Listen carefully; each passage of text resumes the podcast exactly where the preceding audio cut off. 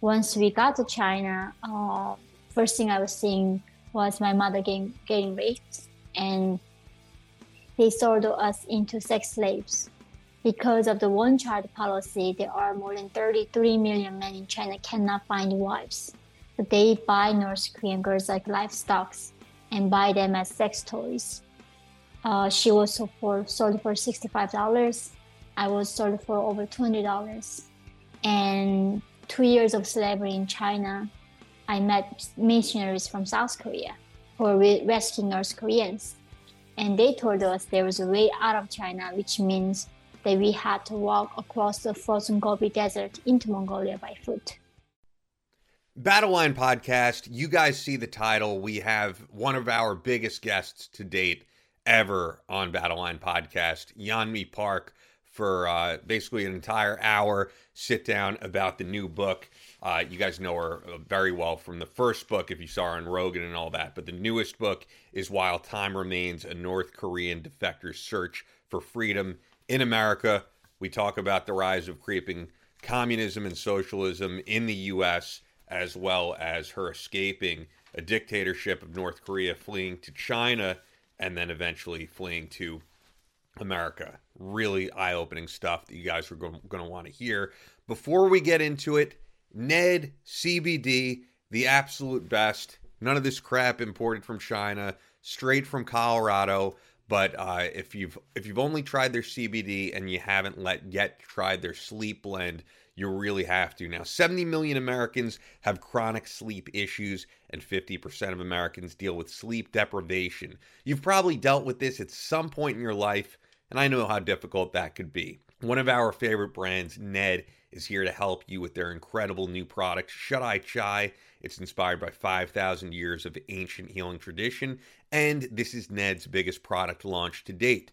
It's a mellow super blend latte for sleep. It tastes incredible. I love this stuff. And as much as I use the CBD for sleep, this is a product made specifically for sleep.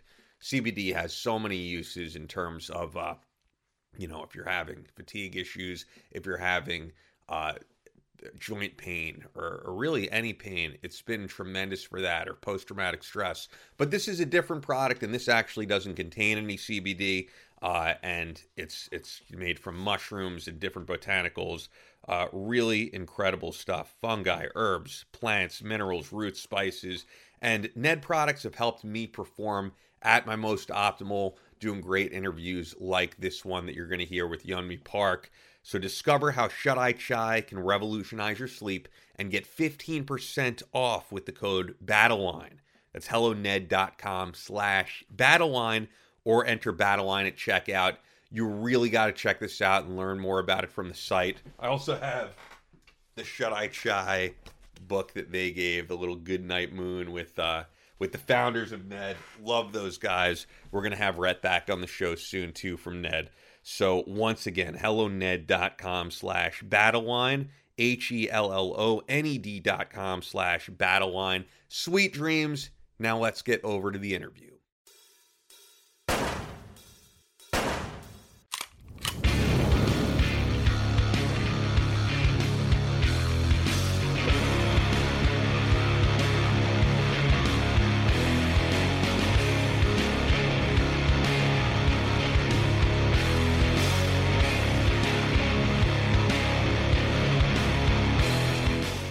From Omaha, Nebraska to New York City.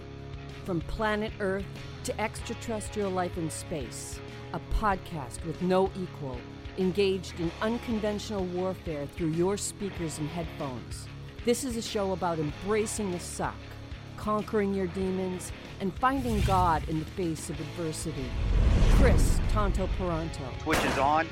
Motherfucker, I'm gonna shoot you in the face. Ian Scotto. You know, Ian and I have been dating for a long time. You are now tuned into the Battle Line Podcast.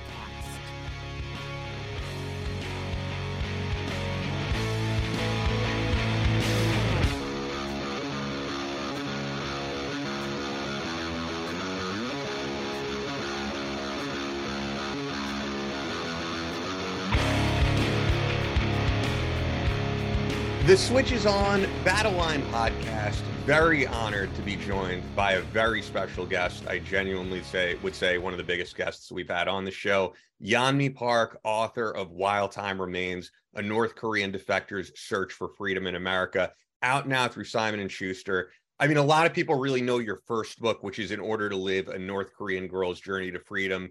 There's that crossover with Joe Rogan and all the other great podcasts you've been on. And uh, yeah, it's it's an honor to have you on. Oh, thank you. So nice to meet you. Absolutely. So I, you know, I want to get into, of course, what you're working on in the new book and all the great work that you've done, the TED Talks, um, all the all the charity work you do with Linked, for example, with Link uh, Liberty in North Korea, a nonprofit organization focused on rescuing North Korean refugees hiding in China and bringing them to South Korea, America as well. Um, but for people who don't know your story, I mean, there's plenty of people who listened to the Rogan interview and all your other appearances, but if you'd like to get into your journey of just growing up in North Korea and fleeing to uh, China and eventually America, I think people would love to hear it because it's it's remarkable. Yeah, so I I was born in North Korea, in the northern part of the country, and luckily, when I was by the time I was 13 years old, I I was living in the border town. So at nighttime, I was able to see the lights coming from China and by this time, North Korea was systemically starved by the regime. Uh, we were, the regime decided that if they don't feed us, it's easier to control the people. Because, you know, if we don't eat, we are not going to think about, you know, the meaning of life or freedom. Only thing we are going to be busy dealing with everyday surviving, finding the next meal. So that's why the regime chose to starve us. And then, of course, when I was growing up in North Korea, I did not know what internet was. I never even seen map of the world. I did not even know that I was oppressed. The first thing my mother told me as a young girl was not even whisper because the birds and mice could hear me. And by 13, we couldn't find any more food. So we decided to risk our lives for a bowl of rice. My sister escaped to China at 16. And then a few days later, when I was 13 years old, I crossed the same uh, frozen river into China to search for her and finding food. Once we got to China, uh, first thing I was seeing was my mother getting, getting raped, and they sold us into sex slaves. Because of the one child policy, there are more than 33 million men in China cannot find wives. So they buy North Korean girls like livestock and buy them as sex toys. Uh, she was sold for, sold for $65. I was sold for over $200.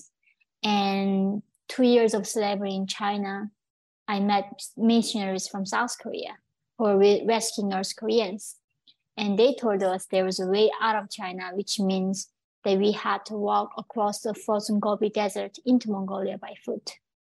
So I did that when I was 15 years old, survived the desert, and got to South Korea in 2009 and that was my escape story. Yeah which is incredible. I mean because from from an american perspective we do hear about the difference the total difference in culture in south korea and north korea. And we've had people on the podcast who have been stationed at the dmz and all that. And mm. it sounds like for you what we know it's like a total media blackout. You don't even know that there's another world out there.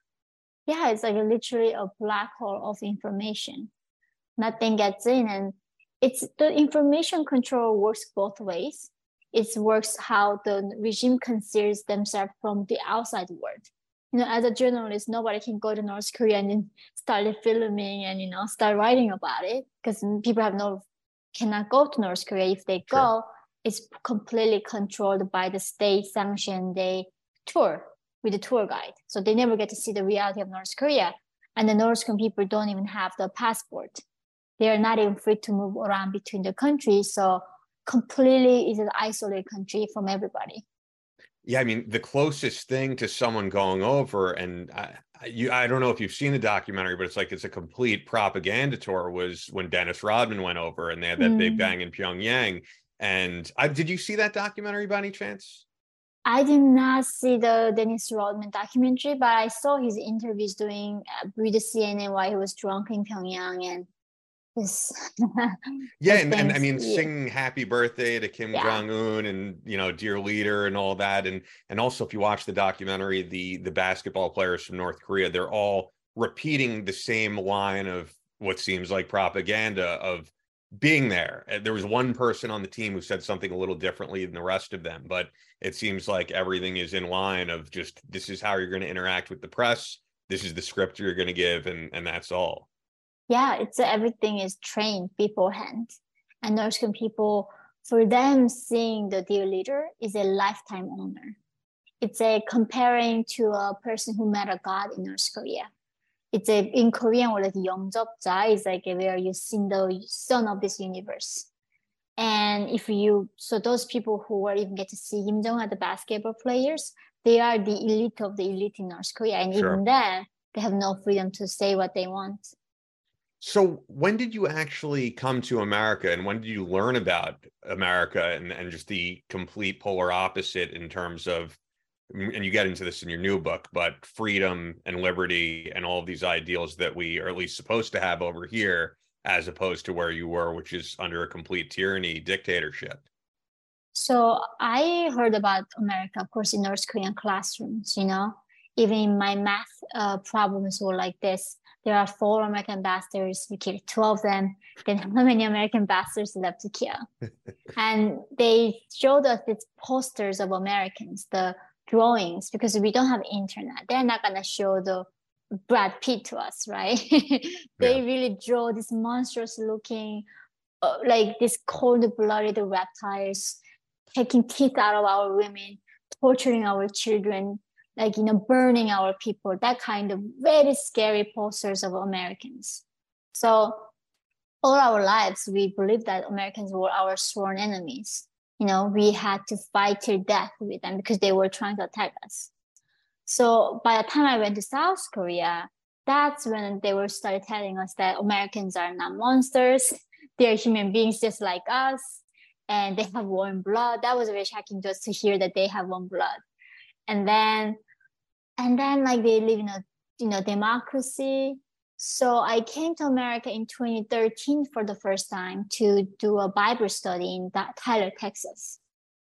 And I remember getting off from that flight from Seoul, Incheon to Houston. The, I had a layoff, and I I was very afraid like is this people in me? What these kind of people do, right? And when I got to Houston, and there was like men in their hoodies holding their children's hands, eating chips, and just hmm. Americans are so chill and they're smiling, right? And that's when I realized like lie doesn't have power. We don't have to fear this propaganda and lies because when I just saw the Americans for the first time in my life, that all the brainwash just went away. Yeah, I mean that's that's absolutely incredible. So when you say that you were on there with missionaries, did you Mm. because I know you've spoken about this before how in North Korea like the religion is the state. The god as you said is Kim Jong Un. So were you converted to Christianity in South Korea? So my so I was rescued by Christians for like in the initially right in China. The Christians from South Korea came and their mission was saving us spiritually and also physically. They made sure that we heard about God and Jesus Christ. And for the price us becoming believers, they were going to rescue us. And they did rescue us from China to Mongolia. Uh, at the time, actually, when I was living as a sex slave and you know, as a fugitive in China, you know, I became a believer, but I don't think that was even a real thing because I was so desperate to survive. If somebody just brought a rock to me and asked me to believe and that's how you're gonna Hmm. survive, I would believe it, right? Sure. So, and then like what you said, right? These uh, Christians, some of them were very judgmental. They said, you know, what I have done to survive in China, which was being raped by these traffickers, were very shameful. And I was a child, and I was couldn't believe that I was being judged for what I had to do to survive. And it was not even my fault that I wanted to born in North Korea. And then I came to America many years later and I became a mother five years ago. And that's when I just becoming a believer but initially i had this like atheist period where like i was so upset at any kind of belief or any kind of dogma you know yeah. and especially north korea copied the bible exactly. They copied the bible and said that god was which was kim il-sung loved us so much he gave us his son was kim jong-il. His body dies but his spirit is with us all the time. He knows what we're thinking how much hair on our head. And like ten, ten commandments was translated there ten commandments. It was completely same bible they are copying so wow. that really made me to initially get like really despising it you know it felt like it was the same thing so I'm, i want to fast forward to you come to mm-hmm. America, you write this book, and this book becomes massively popular, honestly, yeah. because of the fact that so few people have done what you've done and then came forward and said, I'm going to write about this. I'm sure the few that do live in America that did flee North Korea, they don't get the opportunity to write a book as you did. And yeah. some of them would probably rather leave this in the past and never speak about it again and blend in with the culture. So, how did this all come about? How did the idea come about to say, I want to put this story out there? I want Americans to know what really goes on in North Korea. And how do you get approached by Simon and Schuster, which leads to interviews with mm. some of the top journalists and podcasters like Joe Rogan out there. I mean, it's an amazing success story based on a very tragic story.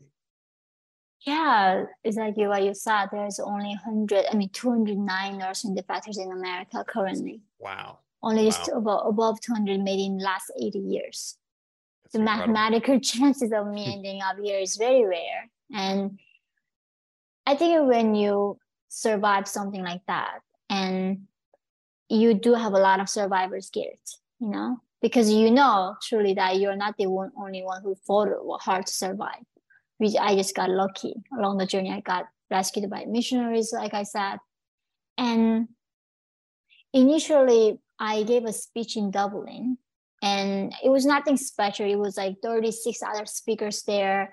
They gave me like five minute uh, spot to speak, give a speech, and at the time I really thought if I let the world know what's happening under Chinese Communist Party, how they are sponsoring the dictatorship in North Korea, and how they are enslaving 300,000 my fellow North Korean women in China as sex slaves in the current 21st century, I thought the world would have take action to stop this. So I shared that story in Dublin, Ireland, and that speech became viewed by almost a billion people. So that got to the publishers and they were calling me to write my first book. So first book happened by almost an accident like that. And then second book was really active choice of me writing this book was because, you know, after going through all of that, I came to this promised land and I went to Columbia University in New York City. Yeah. I did my BA there and then I had my, I have my son here. And then I could not believe what I was seeing living through the pandemic, living through the BLM protesting that summer. The tactics that the, same tendency that I was seeing in North Korea was crippling up in America. And people don't recognize the you know threats that is coming for our liberty in America. So is writing actually standing up against North Korean dictatorship was uh, like less scary than writing second book to standing up against the PC culture actually. I, I mean, I think to some that would be it would sound a little bit like hyperbole or exaggeration because of the fact that yeah, you're in a dictatorship where it's life or death, and here in America, I mean, during the pandemic, right? They would probably just say these are protests. This is part of American culture. We're living through a, you know, at the time they would say unprecedented pandemic. So I think people would be surprised to hear that that's your perspective. Yeah, I think that's a where a lot of people don't even want to know what I'm talking about, the ten same tendencies that is happening because they somehow assume that North Korea became that way just one day. we just sure. woke up and it's not current North Korea. It took it took a journey to get there. And during that journey, a lot of things happened and a lot of things people did not fight back. You know, now I come to America at school, I was really appalled by my classmates in their like juice detox. Their problems of having too much food. You know, they're going to gym classes, paying sure. their money to burn off their calories. And most privileged generation of our like world right now is being in America.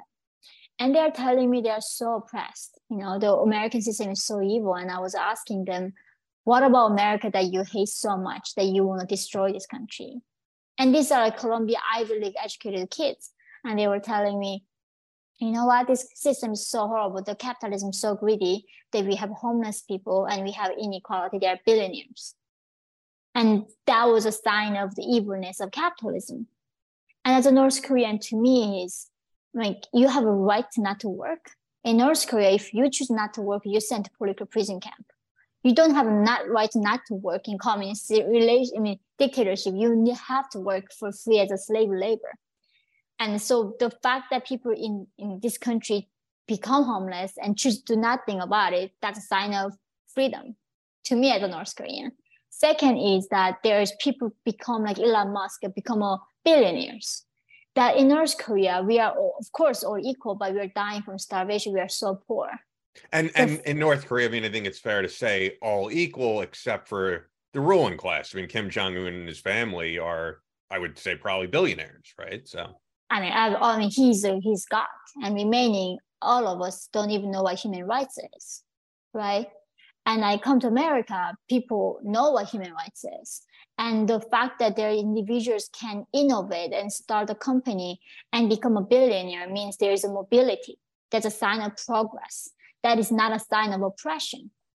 But this ideology where inequality is evil, like they forget that poverty is evil, poverty is wrong, and that's very dangerous thing. But inequality is something that we should almost celebrate. And it's not something that we should fight against, right? And then this idea of equity is the exact same North Korean thing that we need to let's make the equality of outcomes for everybody. And sure. the regime promised that equality of outcomes, we're gonna make sure that everybody is equal.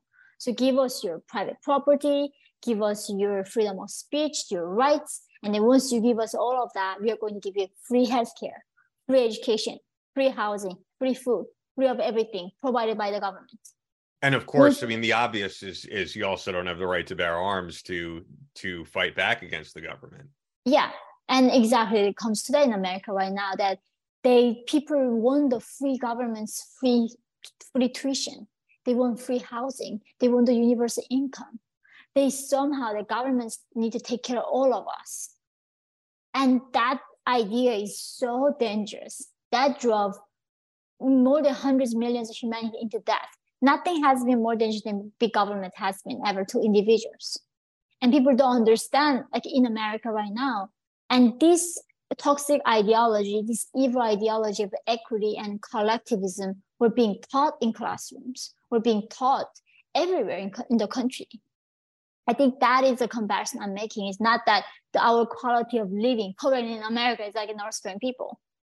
But this ideology that are being taught in classrooms everywhere is resembling the ideology North Korea holds. Well, speaking of firearms on the show, as you may have heard, uh, Fort Scott Munitions, right? The best ammo out there. Fort Scott is a manufacturer of multi federal patented solid copper and brass CNC spun ammunition. It's designed to tumble upon impact, TUI, and soft tissue, leaving devastating wound channels for faster bleed out and quicker incapacitation. This ammunition was originally developed to innovate and improve on the standard of military grade ammunition design. It was found that not only did the TUI ammunition outperform competitors in the self defense industry, but it quickly became apparent that it would be a top contender for hunters alike. With the ammo being CNC spun, the tolerances are some of the tightest on the market, ensuring that you receive the same results with each pull of the trigger. Fort Scott is available throughout privately owned businesses in all 50 states, but you can go to the website and get a great discount through us when you go to fsm.com and you use the promo code BattleLine for 15% off your order. Only available to listeners of the Battleline podcast. Fort Scott Munitions is a proud supporter of Chris Peranto, Battleline Tactical, and the Battleline podcast. If you haven't yet made the switch to Fort Scott Munitions, do it today. FSM.com Promo code BattleLine. This is the best ammo on the market. This show is also sponsored by our great friends at Photonis Defense. We love them. This is the most high end night vision on the market. Check it out. You are not going to find this stuff in your stores like Cabela's and that type of thing. This is really for serious professionals, but also just for serious hunters, shooters who want to use the best night vision out there. Now you can have the superpower to see in the dark with the Viper binocular night vision system by Photonis Defense. It's the global leader in night vision solutions, providing more high quality night vision capabilities than anyone. Military, law enforcement, and public safety end users utilize Photonis Defense Solutions to give them the edge at night in tactical situations and rescue operations. We got Border Patrol using them now. This stuff is awesome. Operators of all branches, people like Justin Sheehan, Navy SEAL, and of course, Army Rangers like Chris Peranto, who will be back on the podcast soon. I know it's been uh, a long wait for him, but hopefully you've enjoyed these shows. Uh, the new Viper binocular carries the same features and benefits as the Photonis Defense Viper monocular with a ruggedized body and harnesses the power of the Echo intensifier tubes, giving you sharper images, reduced halo, and industry leading ultra fast auto gating across the range of dynamic operating conditions. Become masters of darkness today. Visit photonisdefense.com for more information or look for Photonis Defense product options from your night vision dealer. That's Photonis Defense, P H O T O N I S Defense.com. Now back to our interview with Yeonmi Park. No, I, I agree with what you're saying. And I, I think part of the problem is so many people in America are struggling, not anywhere near to the struggle that you went through in North Korea. But I think so many of the reasons for the struggling is because of actual government interference in things, whether whether it's printing the amount of money that we have, mm-hmm. whether it's the amount of money during pandemic assistance, as you were talking about during the pandemic, or the amount of money being sent to Ukraine. I mean, that money is not being sent to rescue women like yourself in North Korea. And I think people don't ask the bigger, bigger questions of why. Like, why is that our priority right now when there are so many dictatorships around the world? Uh, Russia is not the only dictatorship that is doing what they're doing, but it's almost like we have this fo- myopic focus on one thing, and that's all that we can be concerned about. And I think people are not very informed on North Korea because it's not covered by the mainstream media very much. Yeah, because they don't cover North Korea because of Chinese piece. That they know that China is responsible for the North Korean human rights crisis. They are sponsoring this dictatorship. They are buying these girls and selling them and killing and taking their organs out of them. So if the mainstream media cannot talk about, I remember based on my first book, they were trying to make a movie about my first book. And the Hollywood producer sent me a script. And in, in the script said, China was my promised land. And I got to China, I got the protection, they heard me and they rescued me. And I called the producer, go, what are you talking about? This is not what happened. And he said, this is the only way we can make a, about North Korean movie in the current Hollywood. So the this hijacking of institutions in America right now, the mainstream media, Hollywood, education, all of it now under Chinese control, because these people have interest of getting Chinese money and distribution rights.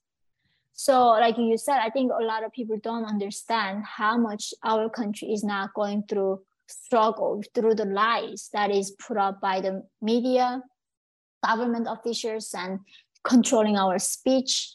And you know, it's it's of course not as bad as North Korea, but if we do not stop here, we are gonna continue to become that way. Yeah, and when it comes to the propaganda out of China as well, I think very few know about the struggle right now. And we covered on the podcast with the Uyghur mm-hmm. Muslims and them being sent on trains to essentially concentration camps. And America, I think, because of how close we are to China, has not really involved themselves in that major human rights violation going on yeah that's so my problem like i was writing in my new book while time remains i was talking about i was meeting jeff bezos you know I, I went to the met gala and all the movers and shakers and the leaders of this you know political correctness this culture i mean they denounce slavery that happened in america a long time ago. They say slavery is evil and wrong like i completely agree. And there are modern day slaves yeah. that sponsored by the communist parties in china and they don't want to do anything about that. They want to talk about Black Lives Matter, but they don't want to talk about the these Uyghurs, you know, in Xinjiang, and their organs are harvested out of them. They get raped, they get sent to prison camps, and they don't talk about that. So the hypocrisy of American elite, that is so dangerous. And they are the ones also leading this culture of political correctness, where you you if you have a wrong speech, that's a hate speech. Therefore, you deserve to be silenced. You need to be deplatformed and cancelled. Exactly. And the way that they're doing it, I mean, we experience a lot with the podcast is they're not going to throw you in jail because you say the right the wrong thing, but Mhm. they're gonna they're they're going to decrease your speech online, which is where we distribute things. It's it's Mhm. basically the, the town square now is that if you have a podcast or on YouTube, yeah, we're we're gonna shut down your reach. We're only gonna have the reach of what we want out there. And uh, it's it's definitely very concerning because uh, the people who will disagree with me and you on this will say, well, these are private companies doing what they want to do, but they're no longer private companies when they're working with government. It's becoming uh, it's it's a style of fascism at that point.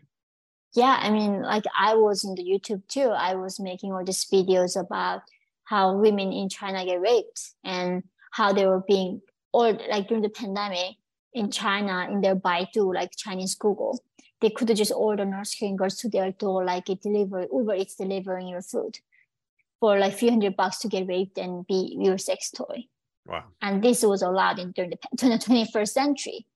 And I was talking about this, and my videos get demonetized and censored, and of course get shadow banned everywhere. And I reached out to Google. I was like, "Do you got?" They were saying how we need to believe her, believe women, right? The Me Too, the women's sexual harassment matters in America, and like this is what happened to other women. Why do you do you guys not support this? And it's like it does not meet our guidelines, whatever the guideline means. So yeah, it's very vague. yeah, it's very vague guideline, and I think because of i mean, of course, like you said, right? In North Korea, you're not you're gonna get executed if you say the wrong things. But in America currently, still there's a price you need to pay to think for yourself, to speak your mind, and standing up against the mainstream ideology. So if we keep putting up with this and eventually nobody knows are you going to go back to before or going forward to the north korean path or chinese path i think it's really up to us currently which path we are going to choose Absolutely. I mean, you could answer this, but um, I would I would venture to guess that I'm sure many people who have read your book have said, I, I agree with the fight that you're in. I agree with everything that you're saying, but I can't say it because I work for a company. And if I'm vocal about it, they might get rid of me. of course i think that it's a the culture of this corporate american corporation right that you need to talk about the diversity of skin color that's the most the equity even kamala harris our vice president talking about the equity all day long that Yeah. evil ideology i mean aoc everybody talks about that and it's but that is where is it comes down to people don't understand you know in communism capitalists get executed. In capitalism socialists thrives. Bernie sanders aoc all these people that thrive right? So eventually i think we need to really make them believe that capitalism is good system. That this ideology of the, you know capitalism got so demonized. People think that world capitalism is dirty they don't defend the country anymore because they are they are brainwashed to think that america is a really inherently evil and capital is inherently greedy system and i think that first thing comes from education Yeah, and what I was going to say too with the the problem of equity, we're we're a very military centric podcast. I'd say about ha- half of our audience is former military or active duty, and then the other half are civilians like you and myself. Um, but the problem in the military, a lot of people are seeing is the lowering in standards of recruits. It's you know, and it's because we have to have more women in the military. We have to have more of this group in the military, and it's no longer. Many people feel the strongest military out there because when you hmm. start lowering standards especially for special operations military that that's going to be a problem yeah they that i mean even education for the medic medicine for doctors they do that the people we're hearing about it with pilots we're hearing pilots Yeah. lowering the for it. yeah, I mean the United, right? Like the people who actually dealing with the human life. I mean, it's for instance, okay, some like lecturer at the I don't know some museum is fine, whoever you want to hire. But when it comes to really life and death decision, they push the meritoc- meritocracy and competency away and becomes like North Korean system where nothing works right now. Why is so poor? Because they they don't care what how competent you are. Like when somebody told me in South Korea for the first time that you know, in South Korea, if you work hard, you are going to get rewarded for it. And to me, that was justice. Like I did not know what justice meant, but that that sounded like justice. In North Korea, no matter how hard you want to go out there work and carry the bricks and work hard, if you were not born in the right that class, and because of even North Korea is a complete equal socialist paradise, the regime divided us into 51 different classes. You don't get you don't go get to like university, you don't get the job that you want. And in America now currently it's like that. Like my son who's half white and half Asian, he's so screwed. He's on average, he's like on SAT, I think they take like 140 points out of his score. Like he is actively discriminated for being white and Asian.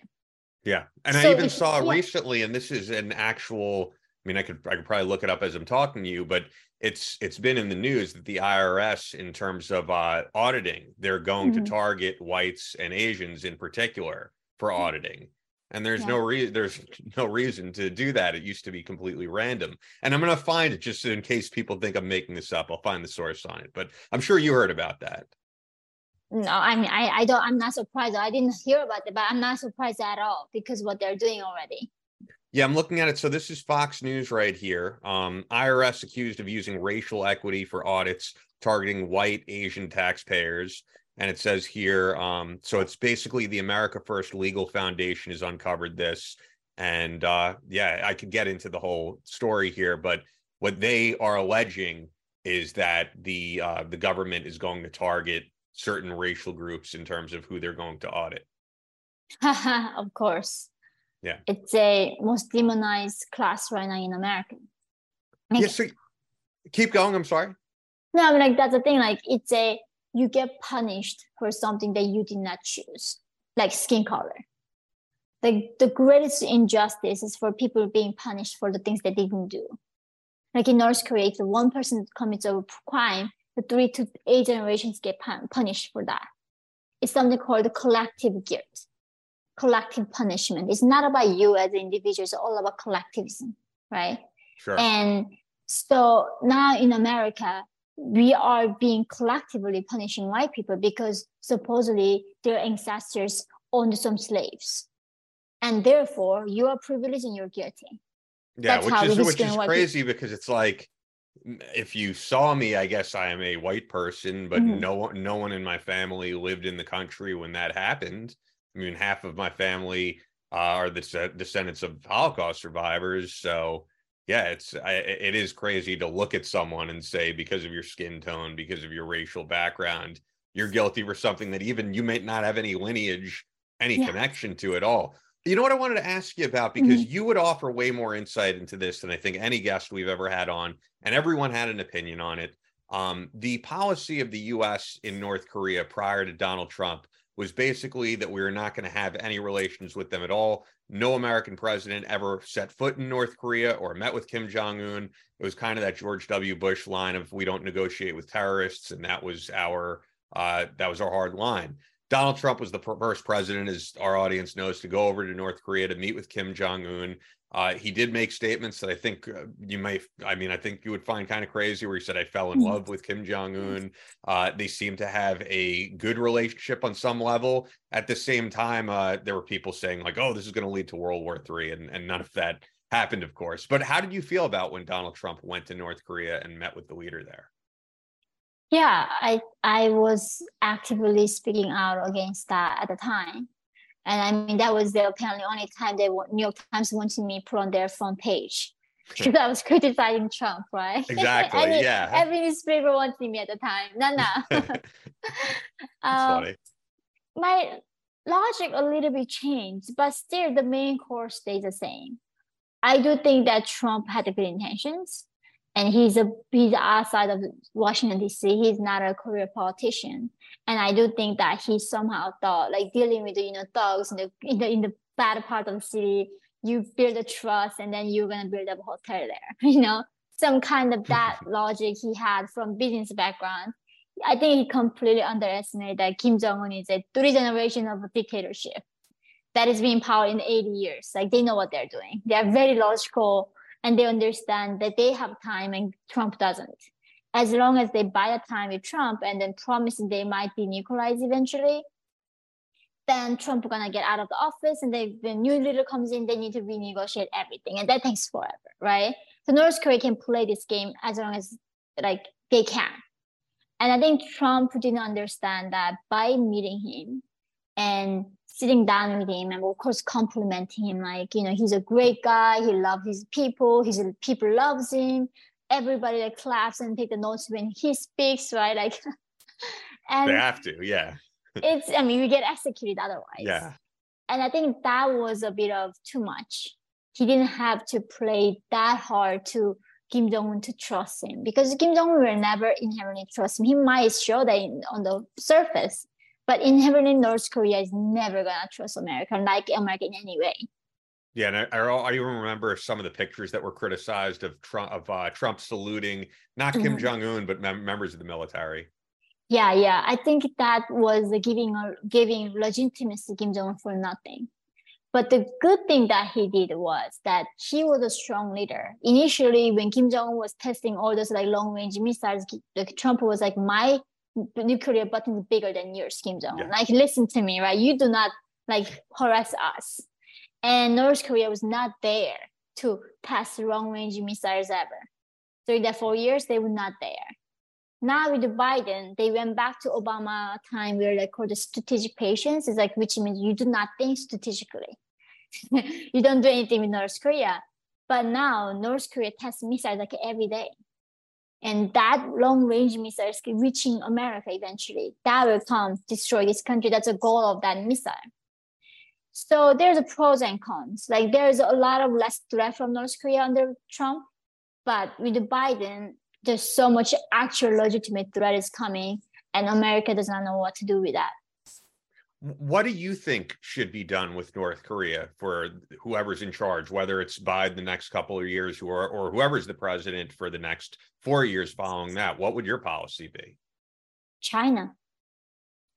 China has all the keys. Without China, North Korea cannot survive in one like a one week. Kim Jong Un cannot run his country by without China in one day. Everything comes from China. North Korea does not have oil and how Kim Jong Un wanna test the nukes without oil? but he cannot drive those tanks and cars in any way. It's yeah. even during the pandemic, China was smuggling all that oil to North Korea during the time. So destroying North Korea is not that easy. Just cut the oil supply and they will collapse on their own. But China refused to do that. So I think whoever comes in next, they do recognize that it's modern day Holocaust. It's not what I'm saying. The UN investigated for the three years and in their COI report in 2014, the only resemblance that we find in human history is a Holocaust and Stalin's work camps. So Holocaust is repeating North Korea again, and we are denying it. And I think that's the next goal is if we truly care about the safety of America, which is the actual legit threat from coming from nuclear threat from North Korea, that has stopped and also the human rights crisis. But I, I know that most of people asking me, I'm a human rights activist, they keep asking me, nobody has any problem. The people fighting for dolphins and little ducks, right? And chicken ranges, and they all applaud, like, you are doing such a good work. And for human rights to me, they always come ask, why do I have to care about human rights? I'm like, we are the only ones can fight for human rights. Do you think dogs gonna fight for our rights? Like the machines not gonna fight for our rights. We are the only ones can fight for human rights. Sure. And like that, somehow the human rights is really listing on their priority list. And then human rights doesn't get them act, then it's got to be American security. North Korea has a legit capability reaching American mainland and bombing us. And their goal is doing that. And that's why they keep testing their nukes. So if that doesn't scare us, I don't know what should. What would you say though to people who who would feel we need China in order to survive? We need to have a strong partnership with China. They consume so much of our movies out of Hollywood or entertainment, and then we consume so many of their products. I'm sure some of this equipment on my desk is made in China. I would, yes. you know, be willing to say, and our iPhones, none of this is it's made in Asia. None of it is made here in the USA. Um, I think a lot of people in power would say it's unrealistic for us not to have a partnership with China. What, what would you say to them? The thing is why people are America lost their strength is very and the moral compass. That makes us very weak. Is that we are the ones who having hold, hold all the kids. China needs our investment. China needs our uh, manufacturers go there and, and start making stuff because we hire them, we, we sell products, we pay them, right? China is a huge problem if the American companies don't come and start producing stuff. So if China makes more money out of us, then we are making money out of them. Right. The, the, the surplus of like the trading is so big difference. China teaches so much. So they need us. It's, it's not our position yeah. to go beg them to have a trade with us. They need to come beg us. So for us to condition of instead going to Philippines or Thailand or South Korea or India, the countries that is democracy, but we can say that if you guys do not stop supporting Kim Jong Un and stop taking our universities and feeding them all this leftist ideology, if you do not mess with us, we can still have those relationship that is mutually respectful, you know? Yeah. But somehow Americans are begging right now because these companies just wanna yeah, no, yeah, I, I was mm-hmm. just going to say it must anger you so much when you hear about these prominent American businessmen who move to China and build their industries in China. I mean, when you hear of someone like Erik Prince doing all this work in China, the founder of mm-hmm. Blackwater, a guy who created this massive company in America, and then he moves there and helps build their infrastructure. I mean, it it is in some sense treasonous to go over there and do that. Yeah, I think to me is I mean, I'm, I'm a libertarian at some point. So it's okay. If you want to be a bad person, that's fine. But as a government, when your interest is representing your own nation's interest, they are fighting for us. That we hired our politicians to fight for our own interests, our own nation's interest, our border interest. So when the government does that, I think that's where real real problem begins, right? If there are some bad horrible people gonna go run to other countries, that's fine. I mean, of course, as a society, we should keep criticizing them. But with the governments like current America, where they're completely, you know, you know, like they don't show the authority of America, that our our power to them, and as if somehow trade China is our like equal trading partner. They are not. They are big cheaters. That they're lying about everything, and somehow pretending that you know they are not getting any benefits from us so I think that's why I was very supportive of Trump, how he was so tough on China. And he understood that China was uh, cheating on us. And we had every power to change it. And it was up to us to change that. So hopefully, the whoever comes next to our office, they can fighting for American uh, interests for the first time or finally. Absolutely. And then even during the whole COVID 19 pandemic, we saw so many politicians who were even afraid to say this came from China, this came yeah. from the Wuhan lab. They, I mean, I remember uh, the governor here at the time, uh, Governor Cuomo, was calling it a European virus. And that's totally like the censorship of of language to to have a different reality, a different spin on what's actually going on in the world. Right. I mean, you're the also in the YouTuber, right? Like we all had that phase where we could not say that word. You'd get demonetized and censored, and, and yeah. you were being called a racist. So it's like, how is this a free country? And I think living in New York City does not feel like a free country at all. This country is getting destroyed. Living in Chicago and New York, somehow you think that progress is a natural course of you know humanity. As the time goes by we learn more stuff you know learn more stuff and things getting better. No under communism things get worse. Sure. and it's like that. And it's the left you know under lori life life like in chicago we are getting destroyed. Literally. I mean, new york city the same thing. So i think that's like where americans are taking progress for granted. They're taking for their liberty for granted.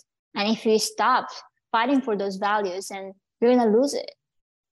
Yeah, I, I, agree with a lot of that. And uh, one thing I, I did want to ask you about, and you know, this is a tougher question, but I know that when you put out the first book, there was some controversy, and part of it is the fact that no one, as we said earlier, comes out of North Korea, speaks out. It's a complete blackout on what goes on in North Korea. So I think because of that, logically, people in hmm. America mm-hmm. are cynical when a book like yours comes out. We've seen so many books come out where people have changed information and it Mhm. wasn't completely factual. So I'm just wondering, how do you address critics who say, I don't know if this we can't we can't verify that all of the information in Yeonmi's Park is 100% accurate and it's your story. Yeah. So So I think that's where uh, I think that's a good journalist always verify. You know, I, I really believe that journalism became such a joke right now in America. Nobody verifies anything. So maybe at the time when I was started speaking out, at least journalists were doing their job. But you wouldn't actually believe how many people love North Korea because they hate capitalism America. The North Korea is still officially the only country that is holding a socialist uh, flag on their nation. So a lot of that was also the Leninist, Marxist, Maoist, you know, communist, democratic, socialist, all of those people hate me for that reason. Even back then, because I was criticizing North Korean regime. But few questions was really rigid. Like a uh, when I was saying I ate grass, I did not eat grass, I ate plants. And I was learning English as an adult at 21 when you like type Korean words in Korean dictionary, they give you grass first. So I did not know the nuance between plants and grass difference. And then when I crossed those uh, big mountain hills, uh, that frozen river, they went to Google Earth and checked the altitude of that hill. And basically, certain degree, is not a mountain. It's a high uh, hill. I still don't know the difference of altitude, but basically they thought that was not a mountain, it was a hill. So okay, that I don't understand. But the other ones they actually questioning was a real one that I had hide the fact that I was trafficked in China. As I said, I was really judged heavily by the missionaries in South Korea, from South Korea and China. And then I went to South Korea as a 15 years old young girl. And I still wanted to be a mother and getting married someday and have a normal family. But in South Korea, they still blame the rape victims. They don't Yeah. blame the perpetrator. They are very conservative countries there. So, I mean, as you can see, I became a mother at 23 in America. That was my dream. And. I thought there's no way I could, no sane man gonna marry a child who was raped several years in their life and as a sex slave, and no same mother-in-law gonna welcome me in their family. So when I came to America, I was realizing the world can be this tolerant. The world can be this much less judgmental. So, but the thing is, that was right before the book. Once the book came out, that's when Penguin is not stupid. They're not gonna do that. They, I had a, a co-author with me who wrote a book with Hillary Clinton and other people. It's interesting. And she came with me. She had a voice recording of all the people that I grew up with in North Korea, who I crossed the desert together. So she got the voice recording of them all and gave it to Penguin legal team. Because some of them also misremember later what I said. So it's very important for us to get that voice recording and getting saved.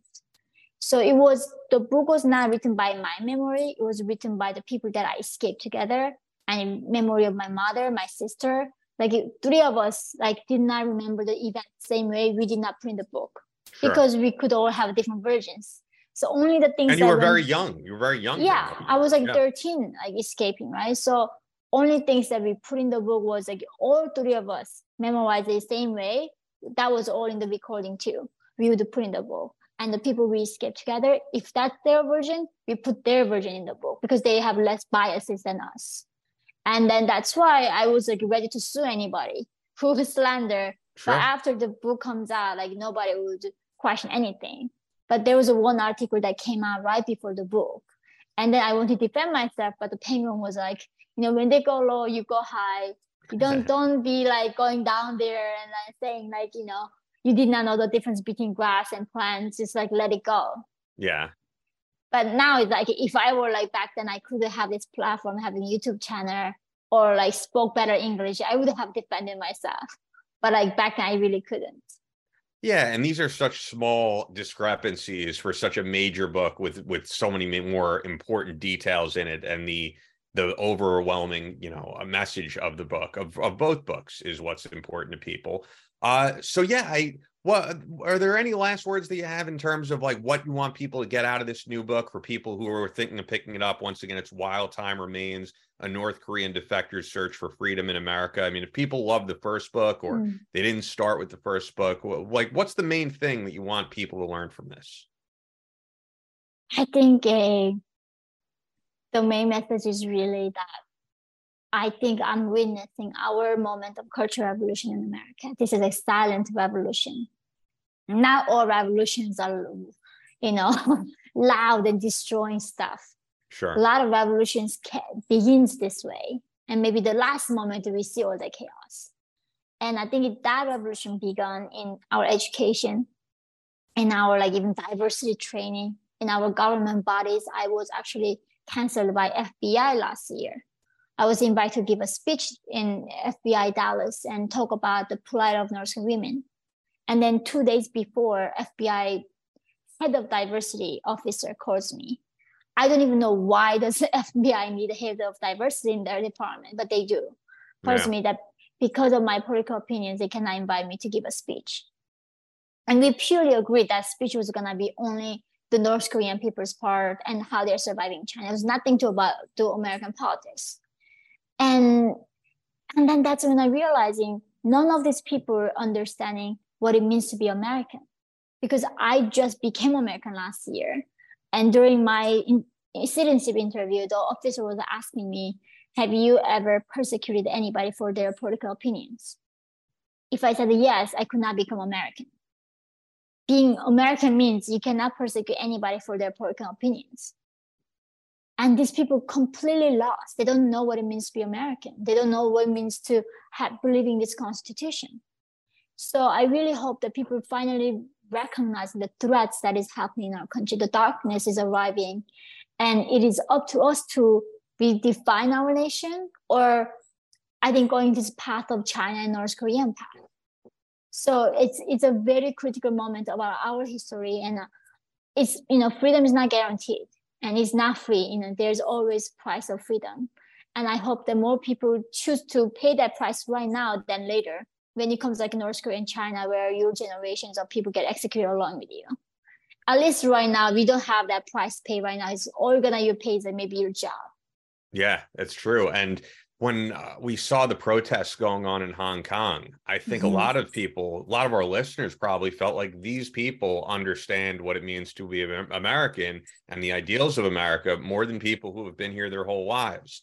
Um, we did see those protesters in Hong Kong flying the, the American flag and singing American songs. I mean, mm-hmm. that was that was amazing to see because at least some of them do have a little bit from what we've seen of access to the internet unlike north korea and they do have some idea of what's out there in the outside world. It's not a complete media blackout and i think that's what's going to change things. But once again uh, the book is while time remains a north korean defector's search for freedom in america which is out now through simon and schuster at Yeonmi Park on Instagram, at Yeonmi underscore Park, which is Y E O N M I underscore Park and then at Yeonmi Park NK on Twitter. Uh, the one thing that I mentioned really early in the uh, interview was your work with Link as well, Liberty in North Korea, which is a nonprofit organization focused on rescuing North Korean refugees hiding in China, resettling them in South Korea and the US so that hopefully we can increase that number of people mm-hmm. like yourself who have come over here. But this has been an honor speaking with you. I mean, I've been following you since the first book and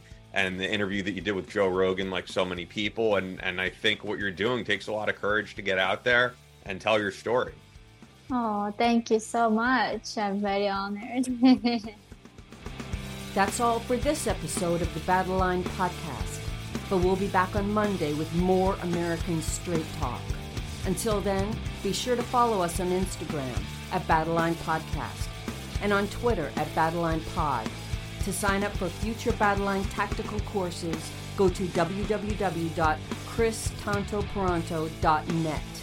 Believe in yourself, face all challenges head on, and as always, never, never. quit.